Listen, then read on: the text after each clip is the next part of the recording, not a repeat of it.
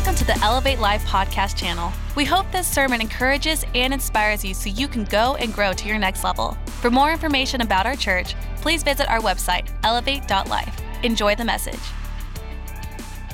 We've been in this we've been in this series called called Game Over. Today we're talking about how it's dangerous to go alone. Take this, and I'm going to explain that to those of you that um, aren't really video game people. That's okay, and we're just using video games as kind of an analog for life. So so in um, 1986, this game that's one of the greatest games of all time came out. It's called The Legend of Zelda. And, um, and believe it or not, Zelda's not the main character. A lot of people think that Zelda's the main character. Zelda's not the main character. The main character is known as Link.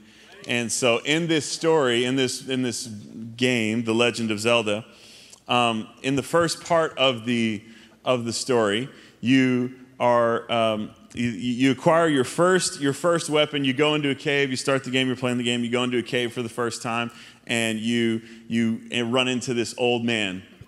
And the old man runs up to you and he does what pastor keith did to me in that story. We went and fought together. He says it's dangerous to go alone. Take this. So i want you to just this is what it looked like in the game. Check out this video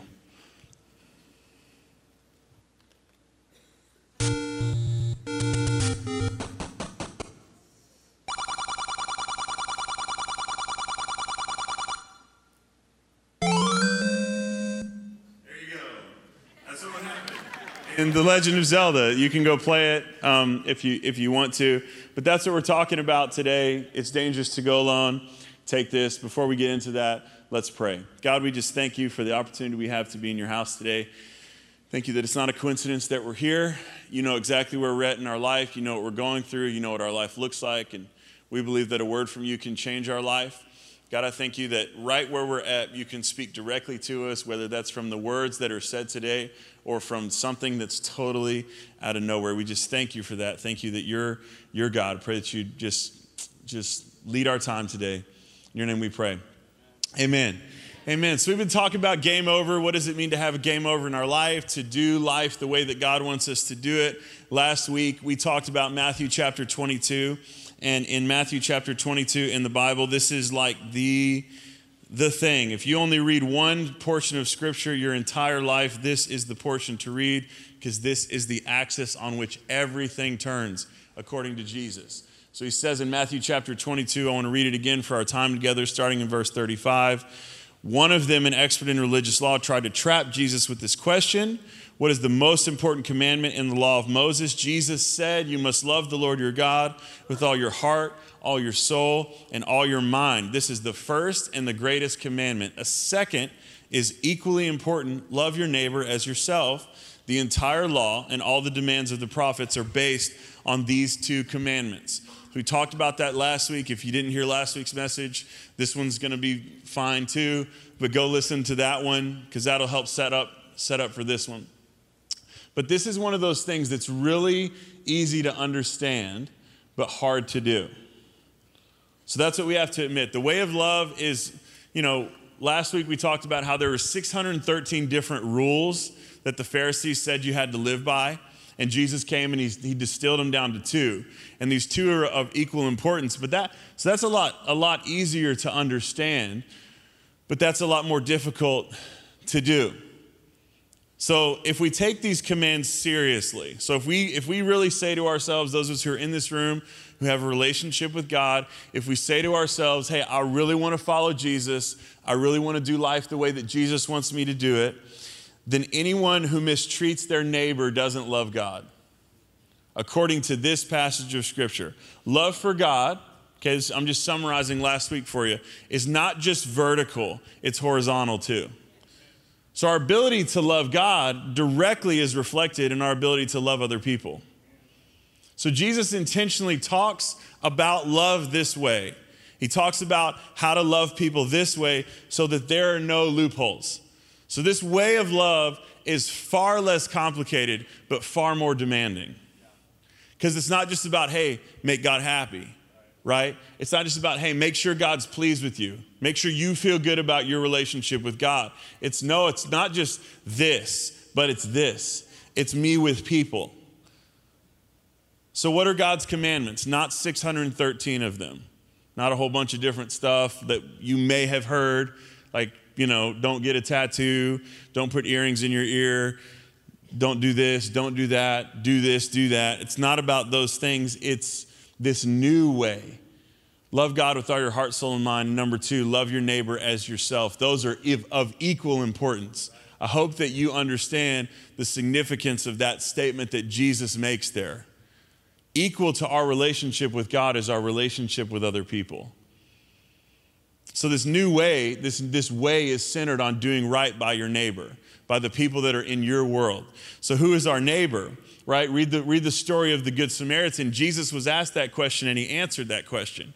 Now, your neighbor, according to the story of the Good Samaritan, is the person that you have the propensity to dislike the most because Jews hated Samaritans. So Jesus used the Samaritan as an example to say the person that you could dislike the most, judge the most, criticize the most, be the most harsh towards, that's your neighbor. That's who you should love as yourself. So it's important that we understand the difference between the old way of doing things with the 613 different commandments and the new way of doing things. It's not about making God happy. It's not just a vertical relationship now. God really, really, really cares about our horizontal relationships. So, in this new life, you and I are responsible for how our behavior affects everyone we come in contact with. There's a lot of people that excuse their behavior. There's a lot of people that said, "Hey, they say, hey, I'm going to act how I want to act. I'm going to be how I want to be." You know, we all know we all know people that probably got the tattoo that that says only God can judge me, right? Um, Mike Bibby has one of those. If you know who Mike Bibby is, you, if you don't, that's okay. Just watch basketball in 1998, you'll know who Mike Bibby is. So some people walk around like they have this tattoo, this idea, this mentality like only God can judge me. I'm going to do me, everyone else, whatever. I don't really care. If you call yourself a Christ follower, you don't get to have that mentality. Other people do. Other people can live their life as if their behavior doesn't matter. Other people can go through life and they can have this thought process that says, you know what, I just need someone to love me the way that I am. If you don't love me at my worst, you don't deserve me at my best. That's not the way that a Christian thinks. That's a really cool, just because something sounds good doesn't mean it's right. Just because something rhymes doesn't mean that it's right, right? So just because something looks cool on a, on a C set background on Instagram doesn't mean that that's actually something that we should see set, sunset, whatever, sunset over the sea. You knew what I was saying. Just because something looks, just because something looks cool that way doesn't mean it's a, it's a statement by which we should live our life. But so many of us, we go through life and we just expect for people to just put up with our drama and put up with what doesn't work about us. And Jesus says, okay, you don't have to follow him. No one's gonna, no one's gonna force you to do that. But Jesus says, if you're going to follow me, your behavior is going to be good enough where you can treat everyone around you with love and respect. So God's love at this point doesn't ask us to do something for Him, it asks us to do something for those around us. That's what He says. And that's what kind of like blew the whole thing up. Jesus said, if you can do these two things, you've fulfilled every law and every commandment that there is. If you can love me really well, and by extension, love people really well. Jesus is teaching us, you've heard this said, you've probably said it yourself, maybe you post this on, on Facebook as your status before. Love is about doing, it's not about feeling. So loving, loving a person is not about feeling good about them. It's not about whatever all that different stuff is. It's about doing something for people. We love because of how our love affects the people that we come in contact with. That's the reason why we love. That's the reason why we're supposed to love. That's the reason why we're supposed to do relationships right. Not because we're going to get something out of it. Not because people are going to meet our expectations. Not because we'll have all of our needs met. That's not God did not put us on the earth to have our needs met. That's not why he did that. God put us on the earth to meet other people's needs. And as we step into a relationship with Jesus, this thing happens. Philippians chapter 2 in the Bible tells us, Paul says, have the same attitude and mindset that Christ Jesus had. Treat yourself as a slave. That's what, that's what Paul says. So, as you step into a relationship with Jesus, here's the lifestyle you're stepping into. My life is not about me. My relationships are not about me. My job is not about me. It's not about my dreams coming true. It's not about me getting what I want. It's not about me living this certain kind of life. It's all about what I can do for other people.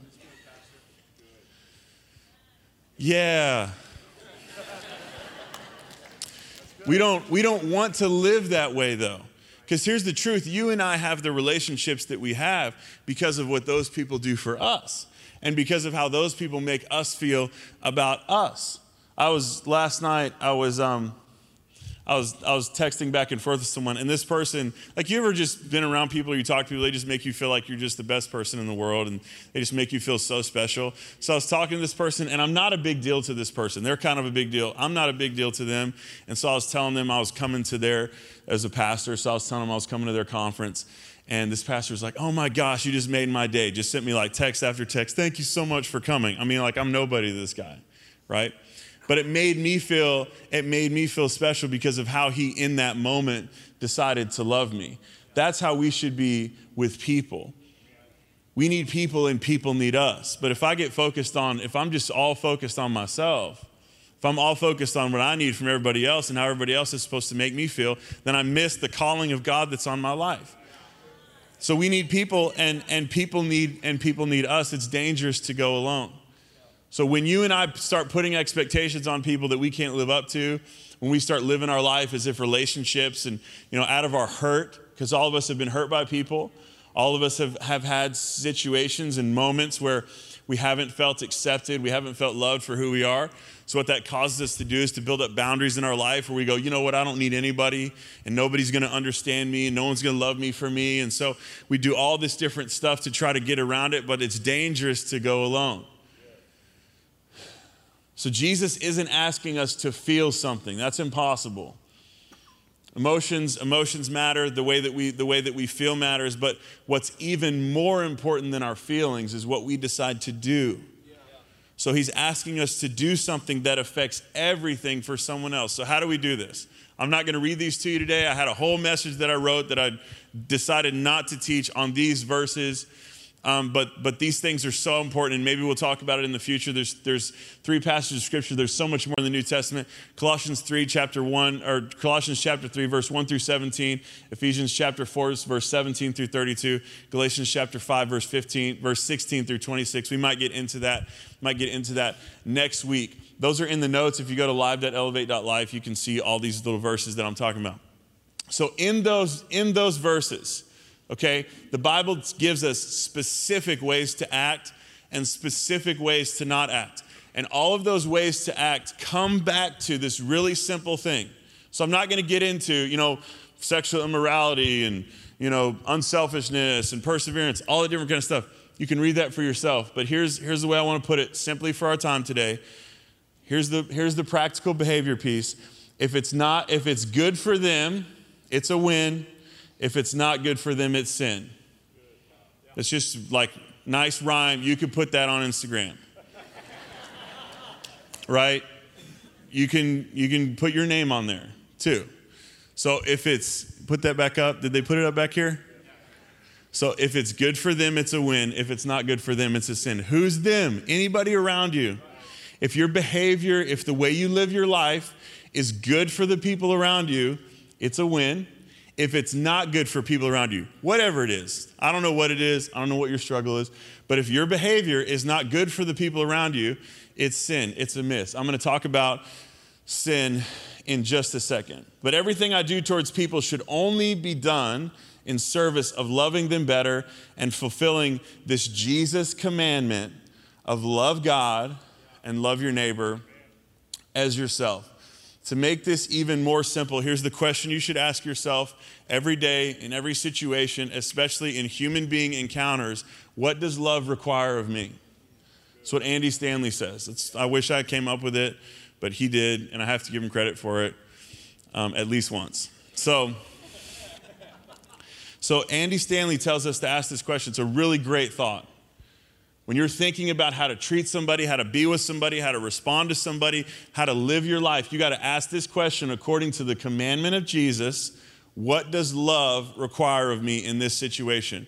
What does love require of me in this relationship?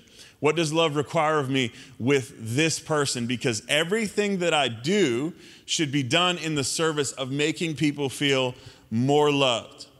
So back to the back to the word and the, and the story of Jesus. So Matthew chapter 9 um, the Bible tells us this it says, Jesus traveled through all the towns and villages of that area, teaching in the synagogues and announcing the good news about the kingdom. And he healed every kind of disease and illness. When he saw the crowds, he had compassion on them because they were confused and helpless like sheep without a shepherd. He said to his disciples, The harvest is great, but the workers are few. So pray to the Lord who is in charge of the harvest. Ask him to send more workers into his field. So why would Jesus why would Jesus say this? I mean there's a like there's a, a lot of people in this room. Christianity is the largest religion in the world right now. There were a lot of, there were a lot of people back then. There's even more people now today, but this is still something that Jesus asks us today to do that. Why why look at look at the context here. So Jesus says the Bible says when Jesus saw the crowds, he had compassion on them because they were confused and helpless. They were lost people. They were jacked up. It was a mess. And then Jesus says, The harvest is great, but the workers are few. Pray that God will send more workers into the field.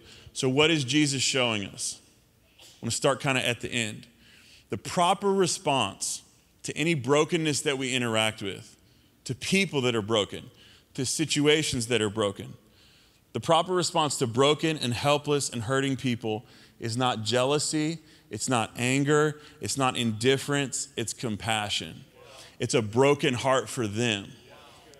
This is all throughout the New Testament. So many people, the way they respond to people's brokenness is by wanting to break them some more. So many people, the way they respond to people's brokenness is with judgment. So many people, the way they respond to people's brokenness is with anger, is with jealousy, is with whatever. God, why didn't you do that for me? That person's corrupt. That person's whatever. Why, why can't you give me money like that? Because I'll give it to the kingdom. The proper response to people's brokenness, according to Jesus, is compassion. The Bible says that Jesus had compassion on people. When he did miracles, he did it out of compassion. He didn't, he didn't heal people. Like if you read the story of the woman at the well, there's a, there's a story in John chapter 4 there's this woman at the well, and Jesus says to her, You know, you've been with five different guys, and the guy you're with right now is not your husband, and uh, you're never going to be satisfied. But if you drink the water that I have to give, that's not physical water, it's spiritual water, then I will change your life. He did not look at her and say, Hey, make sure you apologize to me first, make sure you repent. He had compassion on her. Because there's people in the world, all of us, human beings, we got drama, we got issues we got temptations, we got things that we struggle with. One of the reasons why you and I hide that stuff from other people is because we're afraid of how people would react to that. So Jesus says, your reaction in the midst of people's drama, in the midst of people's sin, when you find out about their brokenness, when you find out what's messed up with somebody, your reaction should be compassion. So, what's Jesus' prayer for more people to be like him? Jesus said, Pray that God would send more workers out into the field. Pray that God would send more compassionate people. You know what our, you know what our prayer needs to be in this, in this um, day and age that we live in, but really in every day and age? It's amazing to me that Jesus and all of this stuff was said 2,000 years ago. You would think that he's talking to Americans in 2019, but he's talking to us 2,000 years ago. The world needs compassion. Listen to the Beatles in the 70s. All you need is love. Dun, dun, dun, right? Now, some people don't like that song. They don't like the Beatles, whatever. They're like the biggest band in history. You're just going to have to get over it at this point. so, for history, for human history, this is what people have needed and this is what people don't get. And that just doesn't make sense to me.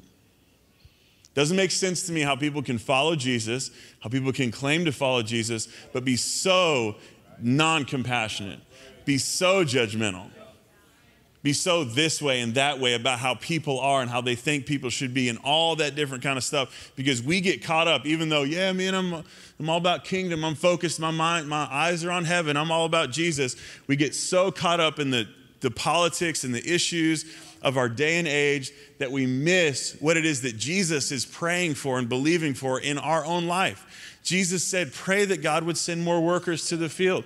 Pray that God would send more people to be compassionate.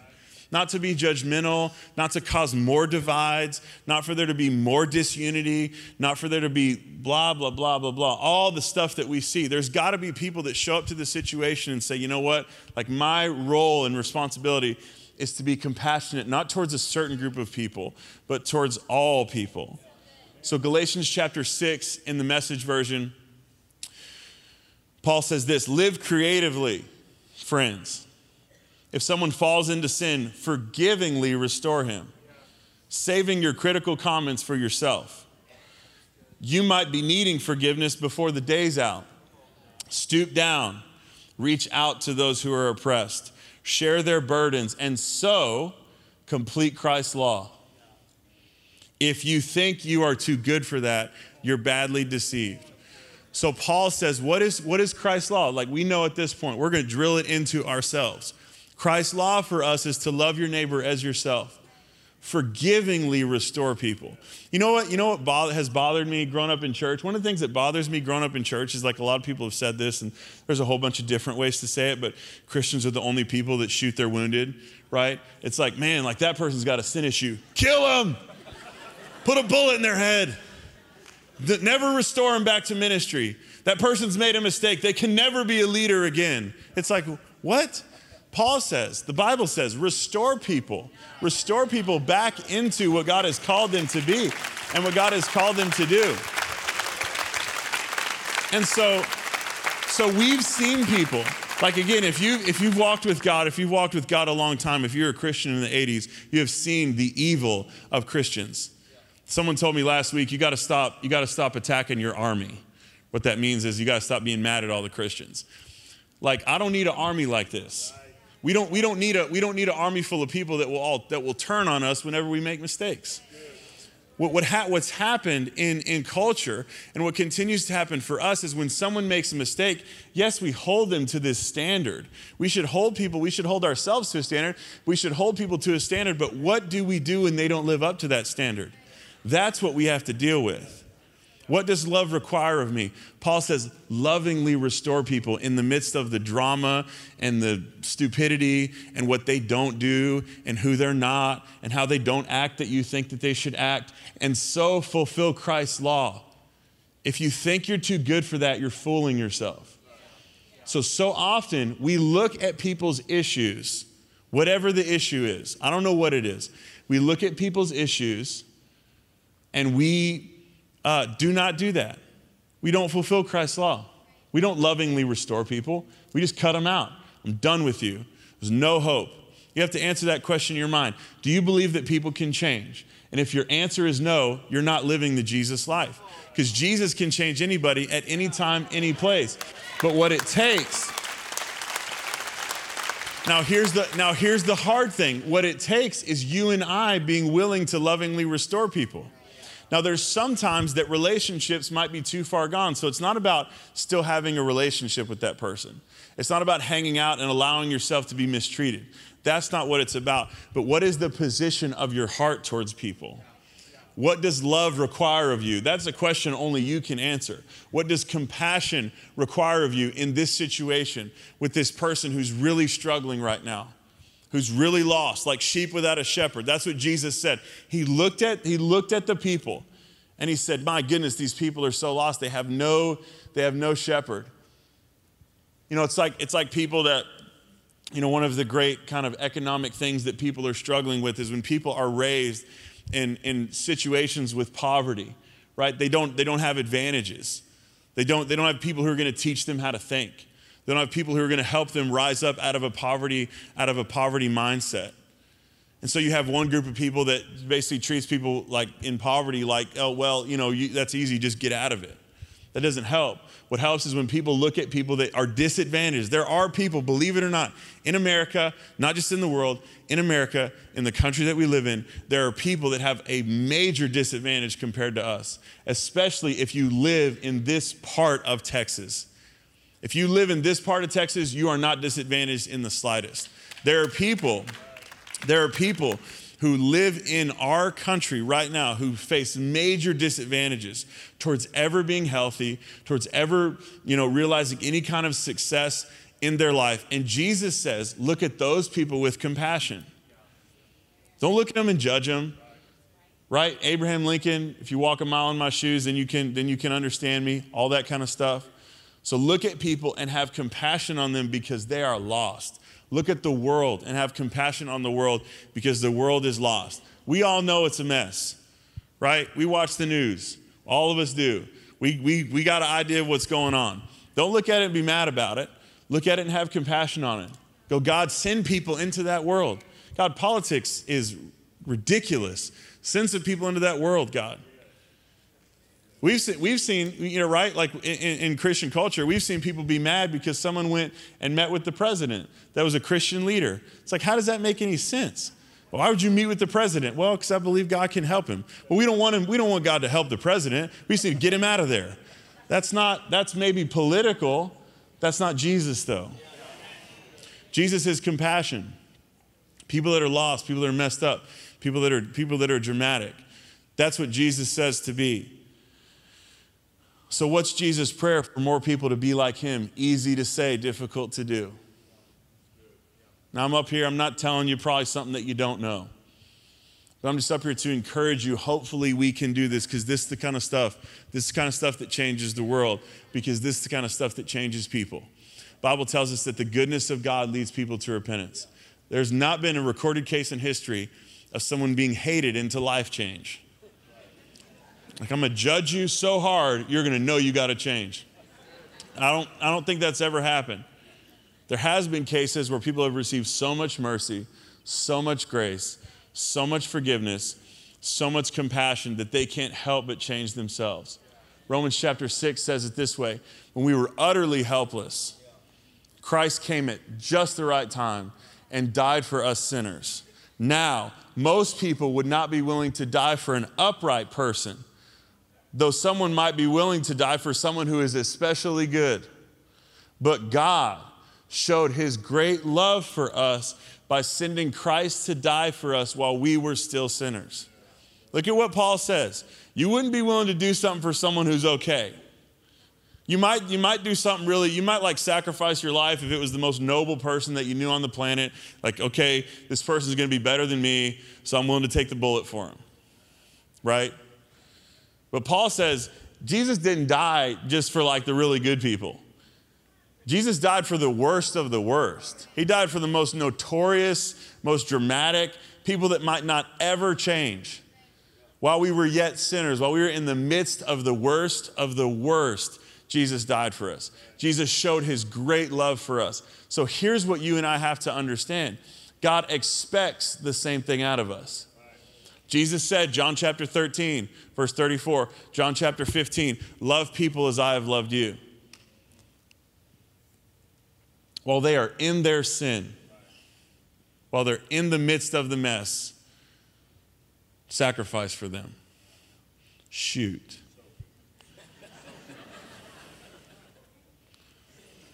That's what God asks out of us. Is to be that, is to be that kind of person. Sin should break our hearts because sin breaks people, and broken people break God's heart. That's how we should respond to it. When we see just garbage that's happening in the world, we shouldn't respond to it with anger. A lot of people like have this excuse of, well, I'm right, I'm, I have righteous anger. God doesn't. God doesn't have righteous anger towards that person. God's not mad at the gay person. God's not mad at this person over here doing that. God's not mad at someone who's pro choice. He's not mad at him. He's broken about him. He's messed up about it because they're so lost and they don't have a shepherd and they don't have someone who's going to step into their life as an individual and say, Hey, I'm here for you, man. I love you.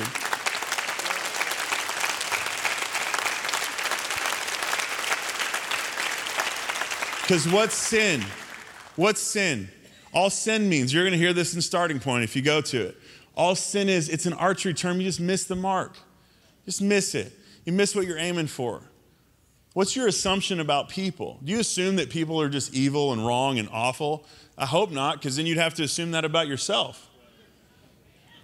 So, so our assumption about people should be that God it can speak to them. He created them. Everybody is somebody who God loves because everybody is somebody that God created.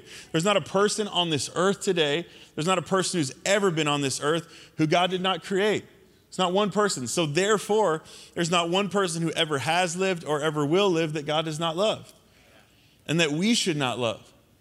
We can't be for people far from God until we feel what God feels for people that are far from Him. That's, that's my personal prayer in, in this series, and that's my prayer in my life. God, just help me to have your heart for people. Help me see people the way that you see them, because I got prejudice. And I got, and I got stuff, I, I don't want to see people that way in my natural human self. I don't want to be that way. I don't want to love people that way. They don't deserve it. Like, I've been mistreated by people. I've had a lot of negative things said about me, blah, blah, blah. So, God, I don't want to do it. Like, I want to be justified in cutting that, in cutting that person out of my life and letting them know how I feel about them. God's like, no, you got to have my heart for them. What's sin? Aiming for a target. My assumption is that we're trying to hit the target we're trying to do whatever it is that we can do. People are trying to do that. Everyone's trying to figure it out. Okay? We're trying to figure out what our life is about as individuals. You know, millions and millions, billions of people in the world trying to figure it out. A whole bunch of different ways to figure it out. We're going to miss the mark time and time again. So when people miss the mark, what do you do? When people miss the mark, what does Jesus do? When people miss the mark, Jesus says, Hey, that's okay because I can hit the mark every time. So if you just do life with me, I'll help you get better. Jesus shows us in his relationship with us what our relationship with other people should be.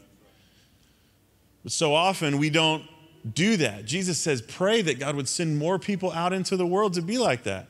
That's still his prayer today. Looks at his disciples, pray that God would send more people that are compassionate. Pray that God would send more people that are loving. Pray that God would send more people that when people are at the lowest of low, you can pick them up, lovingly restore them. But you're not too good for that. You don't have too much going on for that. You're not too busy for that. You're not too selfish for that. You're able to walk around and be aware of the, the hurts that are in our world today. There's not enough people, in my opinion, whatever, maybe I'm negative. Sorry. Working on it. There's not enough people to do the hard work of having compassion on broken people. It's hard. People are messed up. You're going to have to have a lot of meetings, a lot of times, same thing be said over and over and over again, same conversations over and over and over again, but people are worth it. People's destinies are worth it. That's all, that's all that matters to God. The amount of money that you have doesn't matter. The vacation that you go on doesn't matter.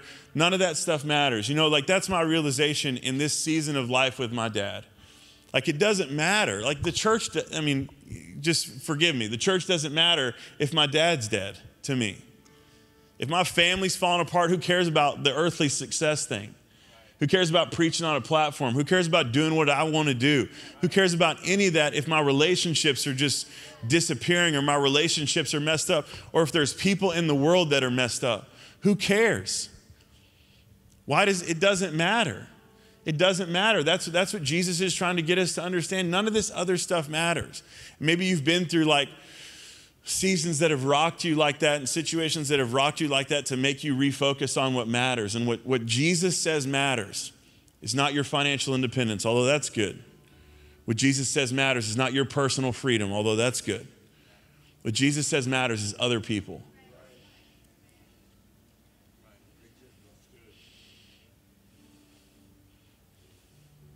Too many people, in my opinion, want to make a point more than they want to make a difference. So we're, li- we're living life, we're living life, and we're like, no, you got to understand this, man. We're like, no, you gotta, you gotta, you gotta understand this deal. You gotta get this deal. You gotta get all this head knowledge in your head. You gotta figure all this out. You gotta have all the answers. Jesus was not about making a point with people. He made a lot of points and they're really good. They're really salient points.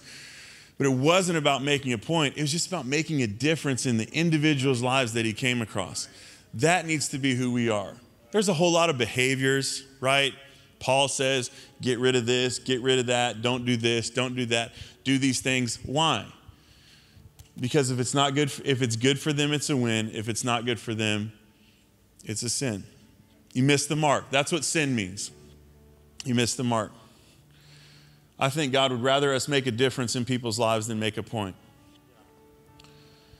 The work Jesus has asked us to do is the work of compassion, of mercy, of forgiveness, and of love. Why? Because it's dangerous to go alone. It's dangerous for us to leave people alone.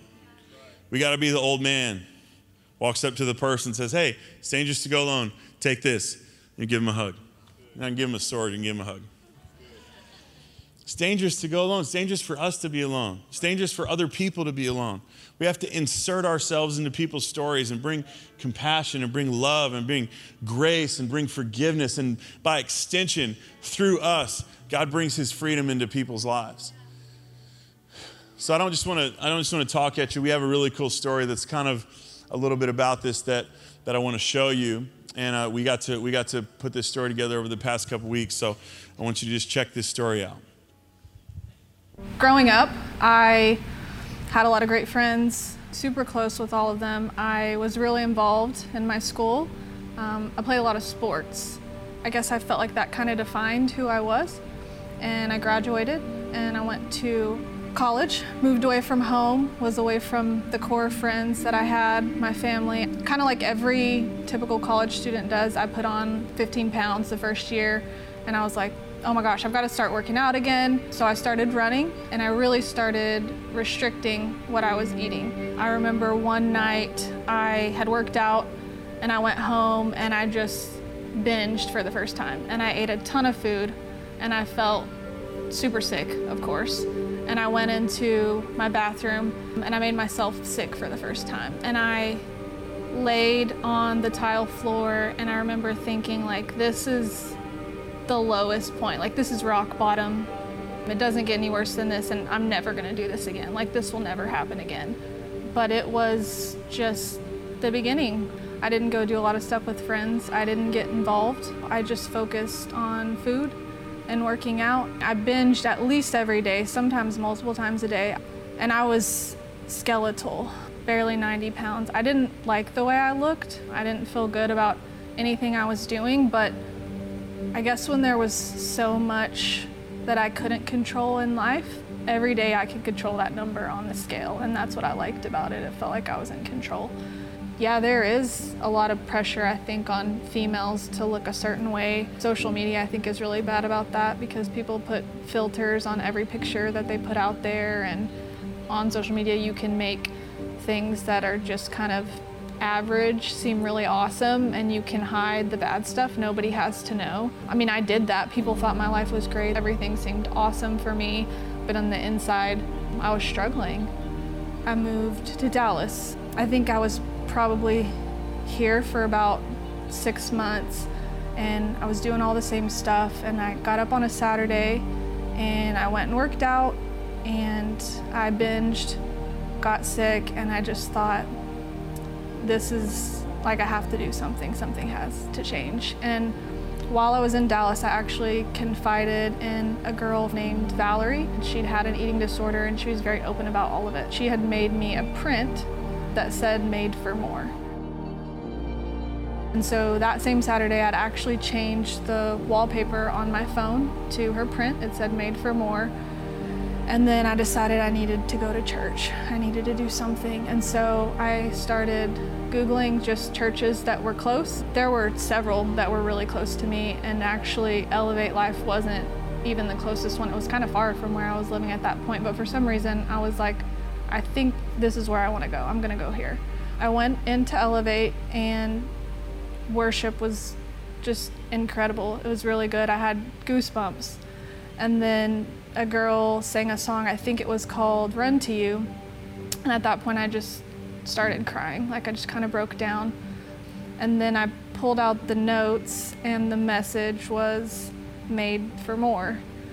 And I thought, that's not a coincidence. God had strategically put me in the right place at the right time with the right people um, for the last five to six years to get me there for that message, and something just clicked for me at that point. And that was true. I was made for more. Like he was telling me, he was telling everybody in that room that, you know, I was made for more. That's what it felt like to me. And I it did. It stopped after that. I I didn't binge eat anymore. I mean, my whole mentality has changed. I was just going through the motions. I didn't enjoy anything. I didn't have relationships.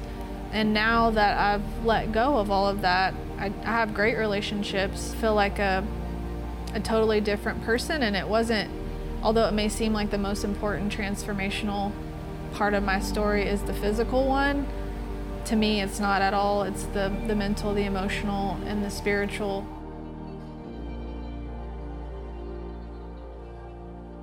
I felt helpless and I felt like I was spiraling out of control. I felt unworthy. My life didn't feel like it mattered. My whole purpose was to eat and work out and get sick. And I was frustrated by that because it seemed like such an easy thing to do to just make the decision to stop. But for some reason, I couldn't. It was an addiction. I mean, I was very secretive about it. So I guess it was really lonely too because I didn't I didn't tell people. Nobody had any idea really what I was going through. I felt really weak even though I mentally wanted to and I felt like I was a strong person and so I felt really weak that I couldn't stop. I felt ashamed that I had done that. I think that was a shameful part of my past and I felt like I was irredeemable. I'd done too much. I'd done it for too long and I was too deep that you know, I, I couldn't be saved at that point.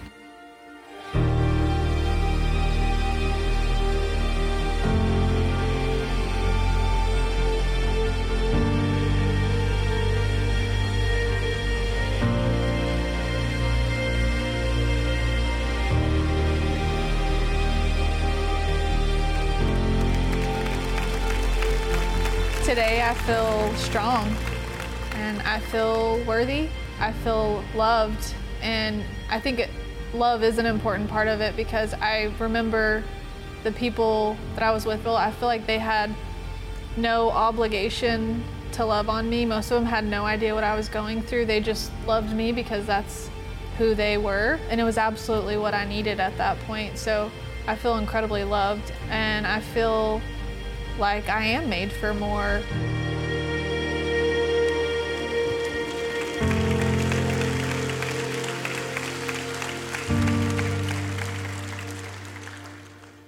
Yeah, I don't know if Jesse's in this service, but that's that's how God works with people. It's like in the midst of the whatever, I don't know what the whatever is. In the midst of the whatever, God brings people into that. So, um, kintsugi is this this ancient Japanese art of repairing broken pottery with lacquer that's mixed with that's mixed with gold. And um, I'll show you this. So this art form says that pots and cups and bowls that have been broken and become damaged shouldn't just be thrown away. With kintsugi, the broken pieces of a ceramic should be carefully picked up and reassembled with this expensive lacquer, and no attempt should be made to disguise the damage. By repairing the damage in this way, the broken parts of this ceramic become the most valuable. This is how I believe God deals with people. That in the midst of, like, we're broken, we're messed up. Let's just admit it. Like, there's not one person in this room who's got it figured out. And if you do, we'd love to worship you, Jesus. But for real, when, when we decide to live life the way Jesus wants, wants us to, I believe that in a spiritual and in a mental and in an emotional way, we fill these cracks for each other. That it's not that like we, we're never broken. Restoration doesn't mean, hey, like it never happened. Restoration means, yeah, like you got cracks in you and you're messed up, but you're worth repairing. Restoration means that, hey, like the, the hardest parts of you, the most difficult things that you've been through, the hardest stuff that you've been through, God's going to use people to fill those things with gold. And those are the places that God is going to place the most value in your life.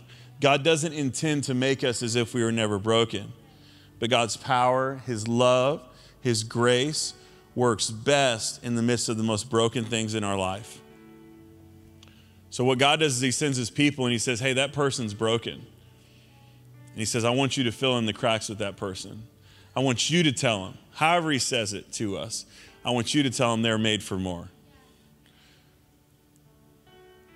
It's a person that made the little painting had probably no idea what Jesse was going through in her life and her struggle and all that.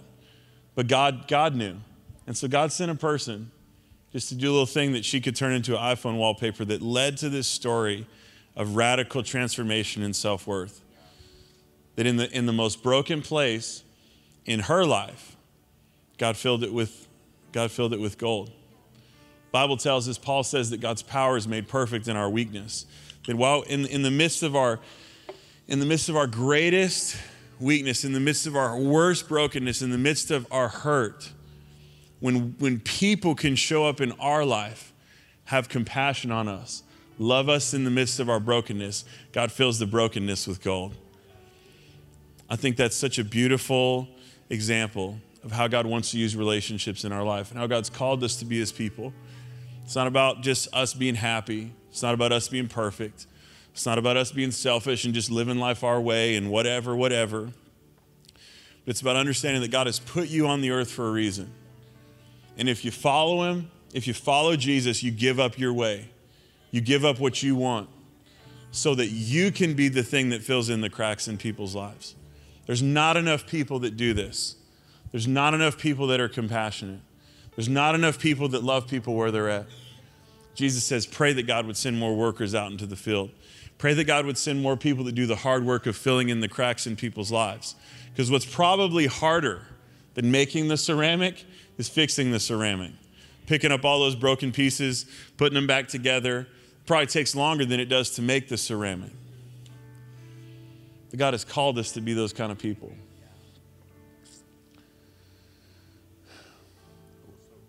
I just want you to bow your heads and close your eyes with me. Anyone that can hear my voice, doesn't matter where you're, whether you're at home watching online or whatever, you're in this room. Because you might be sitting here this morning, and you know this is first service, so you might you might have, you might be good at hiding out with all the good Christians in the 9 a.m. But you know, like you're messed up right now, like you're broken. Maybe people don't see it. Maybe you don't think people know it. Maybe you you you put up a good front you just know there's a whole bunch of cracks right now that haven't that haven't been filled. Maybe you feel lonely. Maybe you feel like nobody nobody can understand. Jesus looks at you in the midst of whatever your your whatever your brokenness is, and he has compassion on you. He loves you right where you're at. He wants to fill the broken places in your life, but you have to just you know, we've been talking about it throughout this series. God stands at the door and he knocks. And He says, Hey, can I do this? Can I love you? It's not about you being worthy. He's worthy. He's got it all figured out. He just wants to love you where you're at, wants to have a right relationship with you. And I want to give you an opportunity if you just feel like, man, I've been, I've just held on to too much of my brokenness and I'm just not in the best place with, with me and Jesus. And I want, I want to have a relationship with him. I want to be a Jesus follower. I want to do life the way that, that he wants me to do it. Maybe that brokenness has prevented you from loving people the way that you've needed to love people because of your own personal brokenness and how people have treated you and how people have been with you. And that's caused you to put up walls in your life and boundaries in your life that are all very real. I'm not, I'm not discounting that. I'm just saying Jesus wants to fill that brokenness so that you don't, so that you're not broken anymore so that you can help fix other people. If that's you and you just know, like, on whatever level I'm broken and those things have not been repaired yet with the love and the mercy of Jesus on my life, and I want to have a right relationship with Him, I feel like God's tugging on my heart. If that's you, with every head bowed and every eye closed, I'm not going to embarrass you. We're not going to do anything weird. I just want you to put your hand up and say, "That's me. I just need to. I just need to be in be in the right place in my relationship with God. I want God to do that in my life." Is there anybody else? Just want to give you an opportunity. You can put your hands down. I want everyone that can, that can hear my voice to pray this prayer and repeat after me. Say, Dear Jesus, thank you for loving me. Thank you for choosing me. Thank you for dying for me in the midst of my mess. I pray that today I would feel your love. Be Lord of every area of my life. And help me to love people like you love me. Your name I pray. Amen. Can we give those people that made that decision a big hand? Thanks for listening. Make sure you subscribe to our channel on iTunes and YouTube. That way, you know when a new sermon has been uploaded. Also, if this message has impacted you and you want to contribute to help us reach more people, feel free to go to elevate.life forward slash give.